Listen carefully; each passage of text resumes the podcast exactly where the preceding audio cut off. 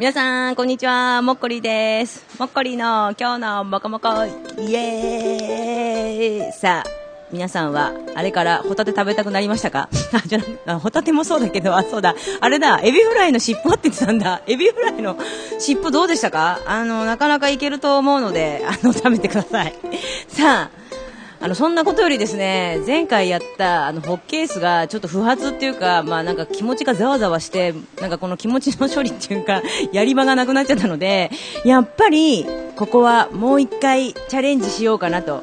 思ってますでただねちょっと怖いのがその私がこの間出したその貝の紫っていうのが出たんですけどそれのね黄色っていうのがあるんですよ だからねこっち出たら嫌だなって思いつつも女は勝負。ってことでよくわかんないけど。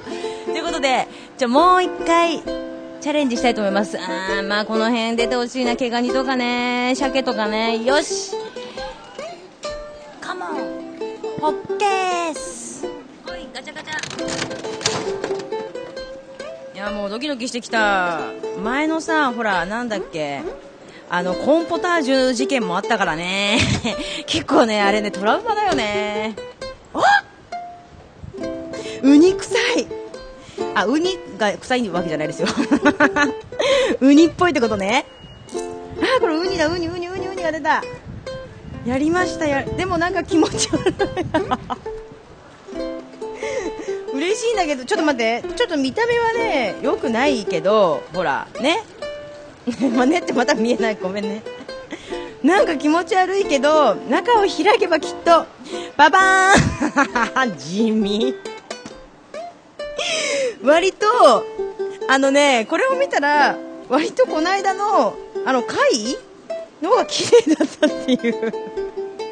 まだ貝の方が 良かったっていうね。